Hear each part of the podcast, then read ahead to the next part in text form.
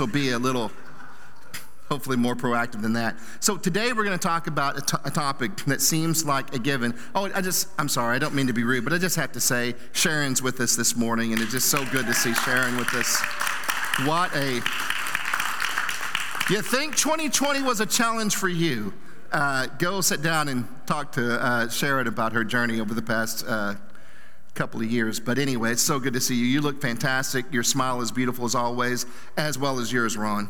Just as handsome as ever.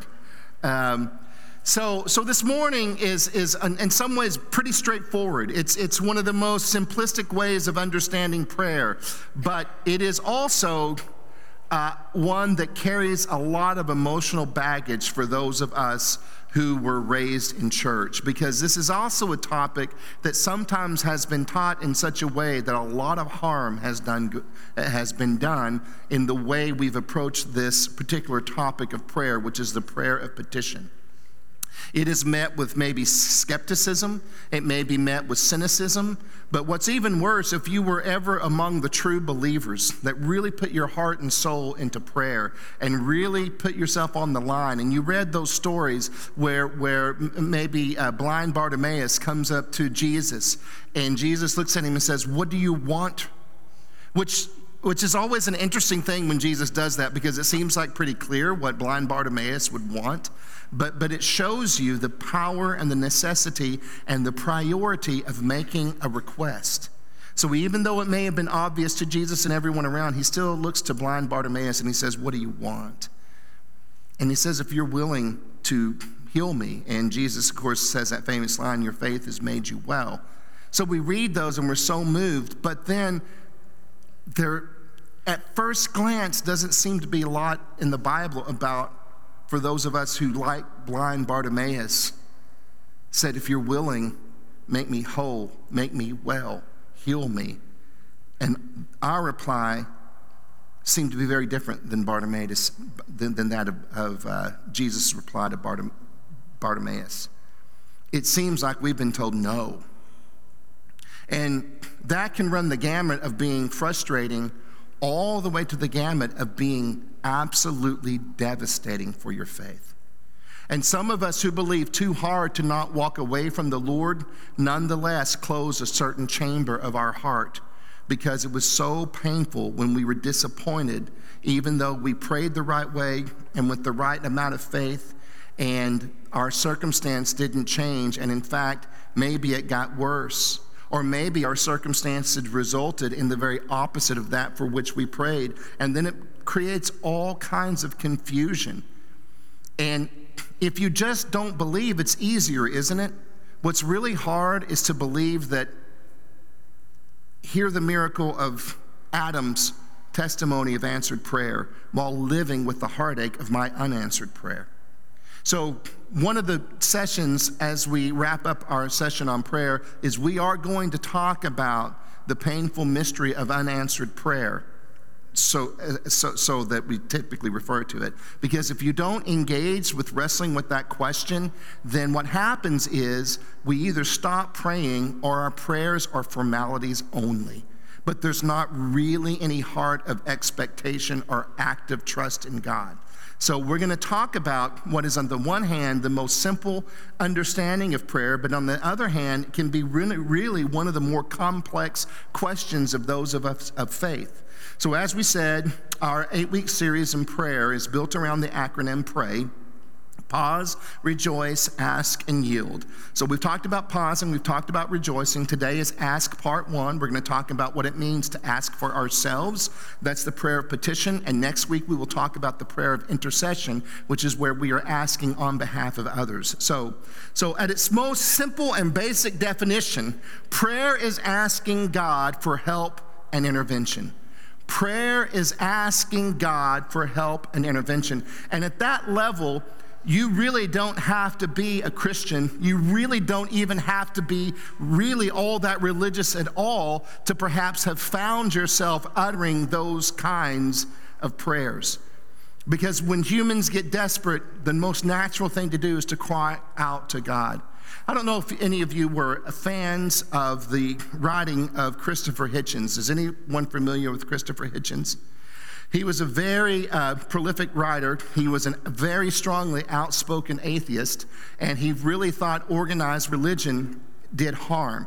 So it wasn't just that he didn't, he, he wasn't like a passive unbeliever. He really felt it was his moral responsibility to confront some of the harm that organized religion has done. And the truth is, although I may not have agreed with his solutions, a lot of his observations were pretty spot on and accurate. But nonetheless, his brother, opposite, very, very devout believer. But Christopher uh, had made a career really out of his persona of this as this articulate, outspoken atheist. And a few years ago, whenever he had cancer and he was he was passing away, I, I read one of the last essays that he wrote. Well, it really wasn't an essay; it was some kind of communication piece. But anyway, in it uh, it was interesting because he wanted to make sure that everyone knew that after his death, it would be likely that those that were present for his death might have witnessed him crying out to God. And he wanted to rest everyone assured that he did not believe that, that if he in fact did that, it was because he was out of his mind in desperation. Now, that's offensive to some people that someone's already denying his deathbed confession of faith. But setting that aside, what I thought was interesting about that article, because Christopher Hitchens is a really brilliant guy, is just the very fact that he, even in his unbelief, recognized there's a part of our nature that needs to believe that when we get to the most desperate places of our lives, the most natural thing to do is to cry out for God for help. Now, he wanted to preempt and let everyone know that that wasn't sincere, but in my heart, I'm like, I don't know. I think probably he wanted to go out of his way to say it wasn't sincere because maybe deep down it was. It seemed to be too much of a protest, and so I actually have optimism for where Christopher may be today. But even he recognized it's the most natural thing to pray. And even those of you say, Well, I don't pray much, I don't pray very well, you can probably think of circumstances when you uttered the prayer, Oh my God, I need your help. And, uh, and most of us had that experience. And so, at its most basic definition, that's all prayer is it's asking God for his help and asking God for Him to intervene into the time, space, reality, circumstance of my life. So, prayer of petition is simply a request for something desired, a request for something desired. So, in order to begin to engage in this kind of prayer, this kind of prayer of petition, all that you need is desires.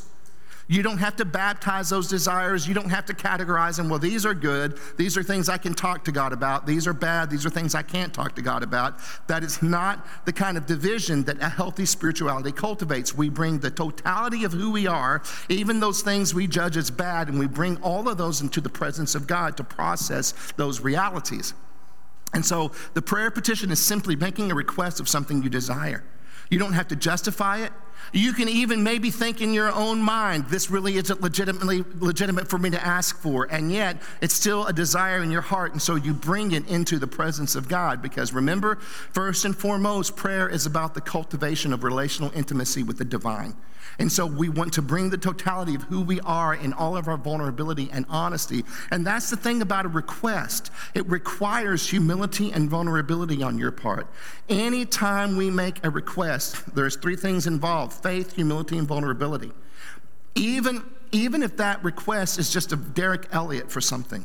For one thing, I begin the request with some sort of faith that I think that Derek Elliott might be able to help me.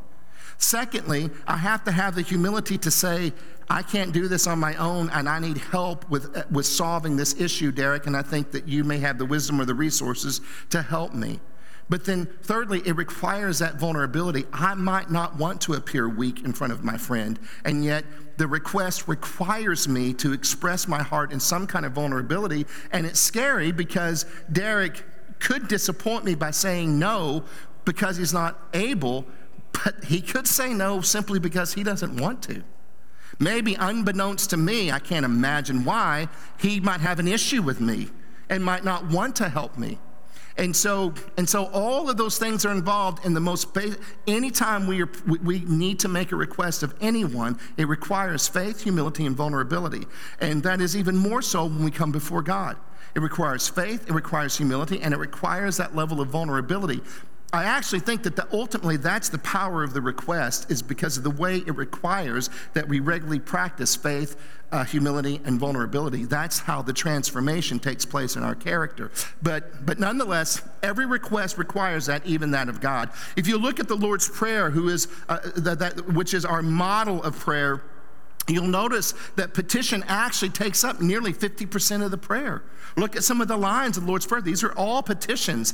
Give us our daily bread. Forgive our sins. Lead us not into temptation. Deliver us from evil. These are all a desire, a request being made of the Almighty. Would you do these things for me? Would you intervene and do these things on my behalf? So, this morning, very simply, our outline is this we want to talk about three three um, necessary characteristics and attitudes when it comes to petitionary prayer, and that is you must ask, you must ask in Jesus' name, and you must ask in faith. You must ask, you must ask in Jesus' name, and you must act, ask in faith. So, first of all, ask. And I start with this because it seems pretty basic and obvious, but how many of you would say, in the course of pursuing Jesus, my heart became tired and I became disappointed about some of the things I asked about. And so I didn't lose my faith, but I pretty much stopped asking. Thank you for your honesty. Um, now, um, and, and, so, and so that was about 50% of the room, and I think maybe the other 50%, at least 25% of that just didn't raise their hands. Uh, because that is a common experience. That's what we do. That's not, because re- in our mind, that's not rebellion. All we're doing is we're protecting ourselves from the painful disappointment that we experienced in the past. And so we just stop asking. We don't talk about it. We just drift into a habit to where I suddenly start living by the fact that I am my own God and my own provider. I really can't trust Him for that role. And over time, that begins to slowly, slowly spread like a slow moving cancer in my soul. And pretty soon, there's a point to which I'm extremely unhealthy because I've walked away from the most basic things, thing of what it means to have a God, which is to reach for his help and intervention whenever I need it. The problem with atheists is they don't believe in God. The problem with evangelical Christians is they believe in God, but they live like they don't have a God. And so, if you're going to believe in God, you might as well live like you have one, which means that you can cry out to God to ask Him to intervene. So, first we ask. Look very simply, Luke 11, 9. So, so I say to you, ask, and it will be given you. Seek, and you will find. Knock, and the door will be open to you. I didn't put any authoritative sources because you can use the Google this afternoon. But if you look at the original voice in which these verbs are written, to be honest, it would be more accurate, accurate to translate this verse ask and keep on asking, and it will be given to you. Seek and keep on seeking, and it will be given to you. Knock and keep on knocking, and the door will be open to you. Or consider what the wisdom of the Apostle James. James 4 2, you desire and do not have. You murder and covet and cannot obtain.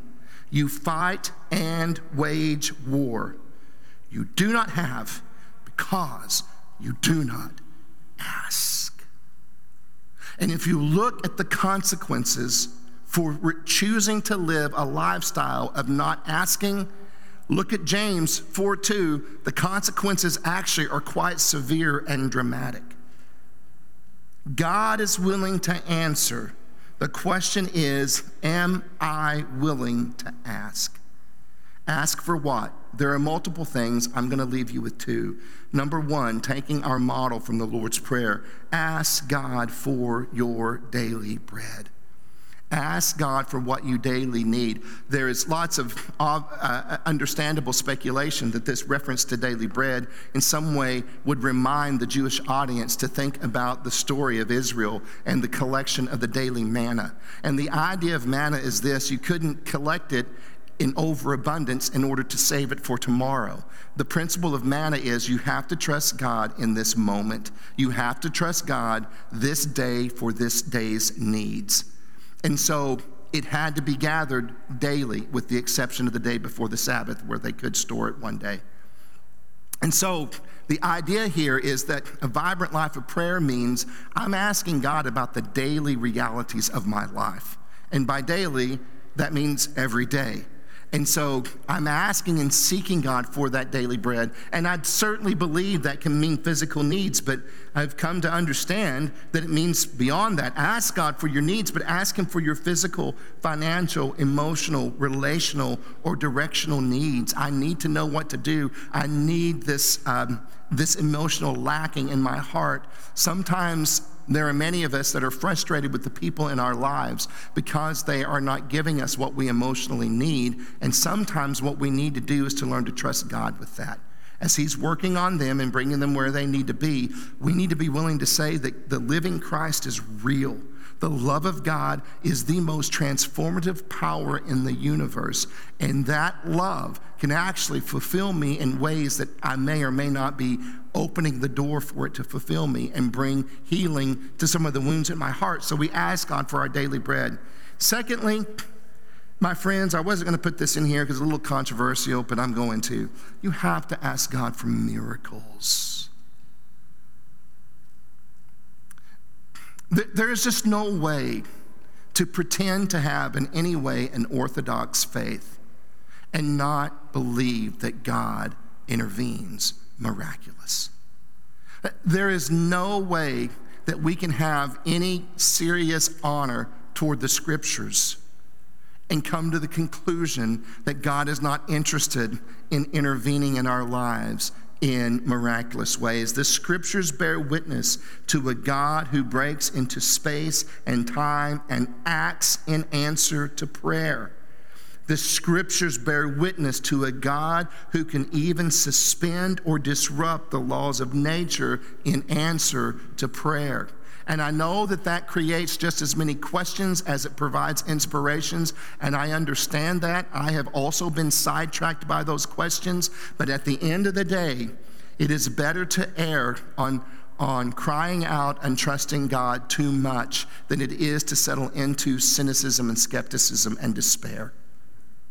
And so I don't have all the answers to my questions. I wish that I did. And every time that I hear of praying people experiencing tragedy, I have existential anxiety all over again because it reminds me that in reality, although I trust God, my life is just as vulnerable as theirs. And that scares me most of the time, particularly if it has to do with people's children. But nonetheless, that cannot keep me from asking God to miraculously intervene in my life on my behalf and on behalf of others. Even if the miracles could be explained away, we still need to ask God for miracles. I, I, don't know how this prayer series has been for you, but for me, it really has made some alterations in my life. I am so happy to be back in the place where I'm regularly reaching out and crying out to God to do things well beyond myself. And, and so I already feel like there's been a track record of answered prayer in the past three weeks. And, um, and that's not to say that God wasn't active in my life before that, but I'm really connecting the dots in much more clear ways. It seems like there are a lot more coincidences happening now that I'm exercising more faith and engaging God and asking Him for things I frankly was afraid to ask Him for because of disappointment from the past. So ask for daily bread, ask Him for miracles. Remember James 4 2 You desire and do not have, you murder and covet and cannot obtain, you fight and wage war, you do not have because you do not ask. No harm can come from asking for more than what God chooses to do, but coveting and violence can result from neglecting to ask God to do what He chooses to do. Err on the side of asking God for the miraculous rather than choosing to neglect to bring God into the sphere of your deepest needs. So we ask. We have some, for some of us, it's where we have to start. We have to start the habit of asking again. Because of disappointment, because of unanswered questions, you stopped asking. Ask God. Where do I start? Ask God for your daily needs. And then I would challenge you and encourage you begin to ask God for the miraculous. I don't know if God acts more or less when I pray, but what I know is I'm much more attuned and aware of his presence and his activity in my life when I'm posturing myself with that attitude. So we ask. Secondly, we ask in Jesus' name. Ask in Jesus' name. John 14, 4. Look at this verse, and it's in your notes, and what's highlighted is the word if. If you ask me anything in my name, I will do it. If you ask me anything in my name, I will do it. I, will be honest. I mean, as I, this was one of the more encouraging and challenging sermons for me to prepare for because it brought up a whole lot of baggage that I still have stored in my heart. One of which being taught that in the name of Jesus is basically a phrase of magical incantation that if I tack that on to any prayer, it somehow carries a more powerful punch. It was like my Harry Potter wand. You know, it's, have you seen Harry Potter? I, I, mean, I think that we're at a place where pastors can admit that they've seen Harry Potter. You know, 20 years ago, I know there would be a meeting after church and I would be fired. Um, we've come a long way, baby. Um, but, uh, you know, in Harry Potter, it's really important that you get the words right because if you don't say Diagon Alley and you say diagonally, you may end up in the wrong spot, right? And so, what's weird is those ideas about getting the incantation just right, how much of teachings on prayer plague Christians with that idea. And so it's almost like, okay, Jesus said, say in Jesus' name, so we tack that on at the end, and that's kind of the thing that can kind of guarantee my prayer. Well, if you fall for that because you're 12 years old, by the time you're 12 and a half, you're going to be sorely disappointed with the way God works or with the deficiency of your own faith um, because I prayed in Jesus' name for lots of things that did not happen. So it is important for us to wrestle with what, what does this mean? Well, this is not an incantation or a formula. Remember, the, the Bible is not an answer book. It, it, it speaks to marriages and parenting and finances and prayer, but is not about marrying and parenting and finances and prayer. The book is about the story of God, and in reading the story of God, we learn about his nature and we learn about principles that we can apply to our lives to respond faithfully to him. But the Bible is not a book to, tr- to, to show you the tricks for getting your answers to prayer. Prayer is always an invitation to relationship. That's why answering prayer is not the main point. It is spending with God, processing the desires and anxiety of my life before the presence of the divine. That's the point. So prayer is always relational. Christ shaped prayer is relational above all else. The best way to understand this principle is simply to remember it's really not that complicated. In Scripture, name reveals nature. Name reveals nature. This is why Jacob has his name changed to Israel after he has that night of contending with God. And we can list numerous examples of the way in which names represent the nature of something or someone, even down to the name of God, Emmanuel, God with us. So, name reveals nature. So, when, when, when the scripture says, pray in Jesus' name, you might just simply think of it as ask in Jesus' nature. Um, Pete Greig says this To pray in the name of Jesus means we are asking for things that are consistent with his character and aligned with his purpose. We are asking things consistent with his character and aligned with his purpose. And the reason why it's important to contend with in Jesus' name is because 90% of my prayers don't begin aligned with his purpose and reflecting his character particularly my violent prayers of retribution. That luckily God hasn't answered some of yours toward me, and so He's also said no to me. But but what happens when I'm mindful of that is I come to prayer and, and I start with the ugly. Even if I know my request is illegitimate, I'm just bringing before God the reality of where I am in all of my sin, in all of my humanity and in much of my brokenness. But in that process, I'm aware that what the Spirit is doing in me is not just taking my list and answering my prayers. The Spirit is changing me and aligning me with the character of Christ and aligning my will with His will. So that is what it means. That's why we want to pray in Jesus' name or in Jesus' nature. So we ask, we ask in Jesus' name or in Jesus' nature. And finally, the real tricky topic, we ask in faith. This was hard for me because I grew up in atmospheres that gave as the only reason why a prayer wasn't really answered was simply that when the one praying didn't have enough didn't have enough faith. It's a really great racket, to be honest.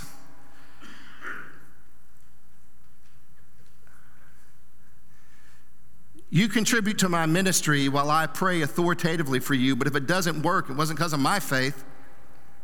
I can't faith for you. Faith it up, baby, faith it up. Come back again with another contribution and we'll see what happens, right? Uh, but this idea, although I mock it and make jokes about it, I've seen it wreck people. It, it, it's debilitating for people to think that my child didn't survive because I lacked the faith to convince God to make it happen. It ruins lives. But we cannot allow abusive and miscontextualized teaching to rob us of the reality that the Bible nonetheless calls us to be people of courageous faith. So when we pray, we ask. We ask in Jesus' name and we ask in faith. Look at Mark 10 52. Jesus said to him, I think this is the story of blind Bartimaeus at the end of it. After, after he's healed, Jesus says to him, Go, your faith has saved you. Immediately he could see and he began to follow Jesus on the road. I don't want to overemphasize and, and, and make it simplistic, this idea of faith, but at the same time, I don't want to, other, uh, uh, to overlook it, minimalize it, and belittle it either. What does Jesus say? Your faith has saved you. Matthew 17, 19, this is when the disciples were trying to cast out a demon from a guy and it did not go well. This is the dialogue, the breakdown afterwards. You know, Jesus comes in and saves the day, and then he's got to pull his staff aside and coach them through the trauma. Then his disciples approached Jesus privately and said, Why couldn't we drive it out? Because of your little faith, he told them. For surely I tell you, if you have faith the size of a mustard seed, you will tell this mountain, move from here to there, and it will move. Nothing will be impossible for you. Now, again, I understand the tension here, even reading this verse. Faith can be confusing because some, and sometimes faith has been taught in ways that, has been, that have been harmful. But what we have to understand is we have to re, reframe this idea of faith. Faith is not emotional energy. That's what I thought it was. I thought it was just that if I could muster enough, enough emotion, that that would add to my faith and it would cause whatever I wanted to happen to actually happen. And, and, and I don't know if I came up with that on my own or I kind of take, took that away from the culture that I was in, but I thought it had to do with my emotional energy. But faith is not emotional energy, faith is simply trust. More specifically, faith is, the, is practicing active trust in God. And so, what's most important when we talk about faith is to realize this you can't generate it. What the scriptures teach is that faith is a. It's a gift that Jesus gladly gives. Faith is a gift that grows as I follow Christ, as I allow Christ to be the center of my life. This is one of the greatest verses about faith because I really thought I thought faith came because I read the Bible more. If I read more Bible, then I have more faith. If I pray extra long, then I'll have more faith. If I if I pray, if I listen to the right um, uh, contemporary worship music, in my mind, hymns couldn't add to your faith, but contemporary worship choruses could. And so you, you stir up and generate enough faith, then I could make things happen. But look at what the writer of Hebrews says in Hebrews 2 2. Keeping our eyes on Jesus, the pioneer and perfecter of our faith. For the joy that lay before him, he endured the cross, despising the shame, and sat down at the right hand of God, right hand of the throne of God. Question as Dwight Schrute would say. Hebrews 2, question. Oh, I'm so saddened by the amount of people that look confused at the reference to Dwight Schrute. I'm really failing at my job. But we'll tackle that in another sermon. Um, look at that verse and answer the question who is the originator, the pioneer, and who is the one responsible to perfect your faith? Jesus. Jesus. He is the originator and he is the perfecter of your faith. Our faith is originated and sustained and perfected by Jesus. Jesus perfects my faith. My responsibility is to keep my eyes on him. Keep my eyes on him. I could get my eyes off of him because I'm fixated on celebrating my answered prayer.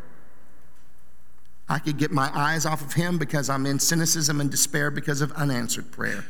But neither of those are ultimately where my hope lies. My hope lies in the presence of the living Christ. My goal is not to become a greater man of faith, but a greater man of dependency. That's what the Spirit is after. Not to make me a superhero powerhouse of faith, but to make me a kneeling, humble, vulnerable man who trusts God with all his being. And my goal isn't to stir up emotion, it is to keep my eyes on Jesus. How could I do that? Well, I can think of two immediately. What was that, Mike? Oh, yeah, very good. You could read Matthew 5, 6, and 7 for 100 days and really dive into the mind of Christ and understand the kingdom manifesto that Jesus delivered on the Sermon on the Mount. Great place to start. That was not from me. I'm not bugging you with that. That was Mike May's suggestion. So, the other thing, we already did it because of the intuitive sensitivity to David Delgado. Go use the Google, print the prayer of St. Patrick. It is one of the most beautiful, well written, articulate prayers about this prayer wanting to be centered on Christ. Christ before me, Christ behind me, Christ below, beneath me, Christ above me, Christ on my left, and Christ on my right. Christ in the thoughts of everyone who thinks of me, in the ears of everyone who hears me, and in the sight of everyone who sees me. You could do a lot worse than to wake up in the morning, roll over, get on your knees, and just offer up your day by praying the prayer of St. Patrick. Or, as Mike said, meditate and read Matthew 5, 6, and 7 for 100 days. So ask. Ask in Jesus' name, which is to ask in his nature, and ask in faith. And that faith is what is cultivated and grows from a life that is centered and focused on Christ. So, in conclusion, how do we respond? Well, we ask God for what we need, we ask God for what we want, we ask God to do what only He can do. Now, for some of you, you might send me an email full of joy at some miraculous intervention that you've experienced. But for others of you, you may be asked to trust God more because that miracle didn't happen in the way that you can perceive it. And so you celebrate the yes, you trust God with the no, and you wrestle with the tension between the two. You don't ignore it, you don't pretend it's not there, because what God wants to do in you may require you wrestling with that tension. It might require you being honest and wrestling with your disappointment, your cynicism, your anger, your rage at the unfairness of God's mercy. I certainly have felt that way many times. But I don't get healed from it when I try to be pious and pretend like it's not there. It's only when I bring that out and I wrestle with the tension of the yes and the no. Now, I'm 50, so God spared me a lot of unhappy marriages in my youth by saying no to a lot of the prayers that I prayed. Okay? The time it didn't seem fair, now it seems like, okay, awesome. And so, so, so we have a lot of those things. The truth of the matter is, it's very liberating to know God says no. I mean, think about your own life. What if God said yes to every prayer that you prayed? My life would be worse, not better, if that were the case. So at this point, the fact that God will say no is deeply comforting to me because He knows He's wiser than I am. But you celebrate the yeses, you trust Him with the no's, but you take time to wrestle with the tension between the two because if you don't, you'll stop pursuing God in prayer. You will, it, will, it won't happen overnight, but slowly, subtly, you will start to close a certain part of your heart. You'll block it off and say, Holy Spirit, you're not allowed there because you disappointed me. I back away from prayer as a way of protecting me from disappointment. That is usually my core motive whenever I am praying less. But fear of disappointment is not a reason for not living, and it's not a reason for not praying. So we, we press into it. So, um, would you all stand as the worship team comes up for communion? And we're just going to take a minute to practice this. Now, I put questions for reflections. Those are for community group discussions. But if you're not in a community group, I would encourage you to get your journal out and write out answers to these questions as a way of really kind of internalizing the ideas we talked about this morning. But right now, we'll internalize them by practicing it. So let us all close our eyes. If you are comfortable, I would ask you just to simply lift your uh, hands, palms up kind of with your midsection. And all of this is is a way of praying physically, not verbally, because it's saying in this posture, Lord, I'm open. I'm open. I may be skeptical. I may be hurt and bitter. I may be cynical. But I want to be open. So this is very simple. Ask God for what you need. Ask Him for your daily bread. Might be emotional, might be financial, might be His direction.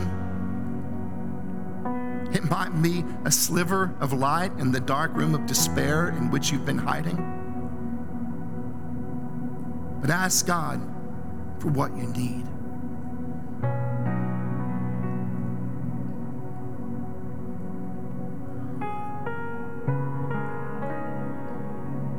Lord, I need wisdom to navigate the complexities that surround me. I need confidence, not in myself, but in you and in your grace and in your love. I need to do better at believing that you want to intervene in the details of my life.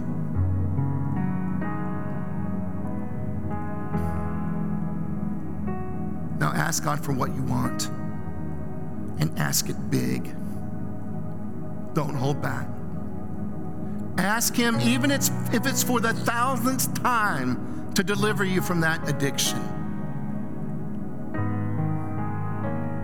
Ask Him to actually make you a patient person, even though you know you have an issue with anger.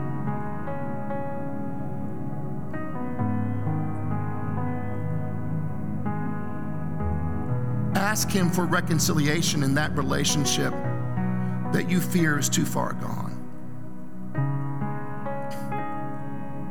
What do you want that only God can do? You know you don't have the resources to accomplish it on your own. Ask Lord,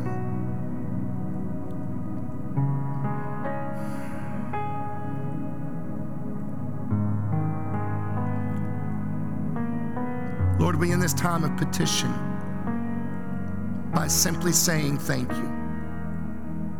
Thank you for the yes. Thank you for the no. Thank you for the appearances of no's even when they're not.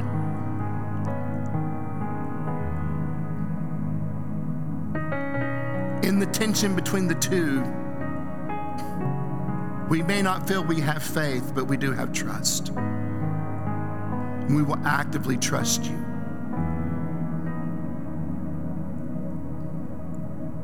Amen. On the night that our Lord was betrayed, he took the bread and he broke it and said, This is my body given for you. Take and eat in remembrance of me. He then poured the wine and said, This is my blood of the new covenant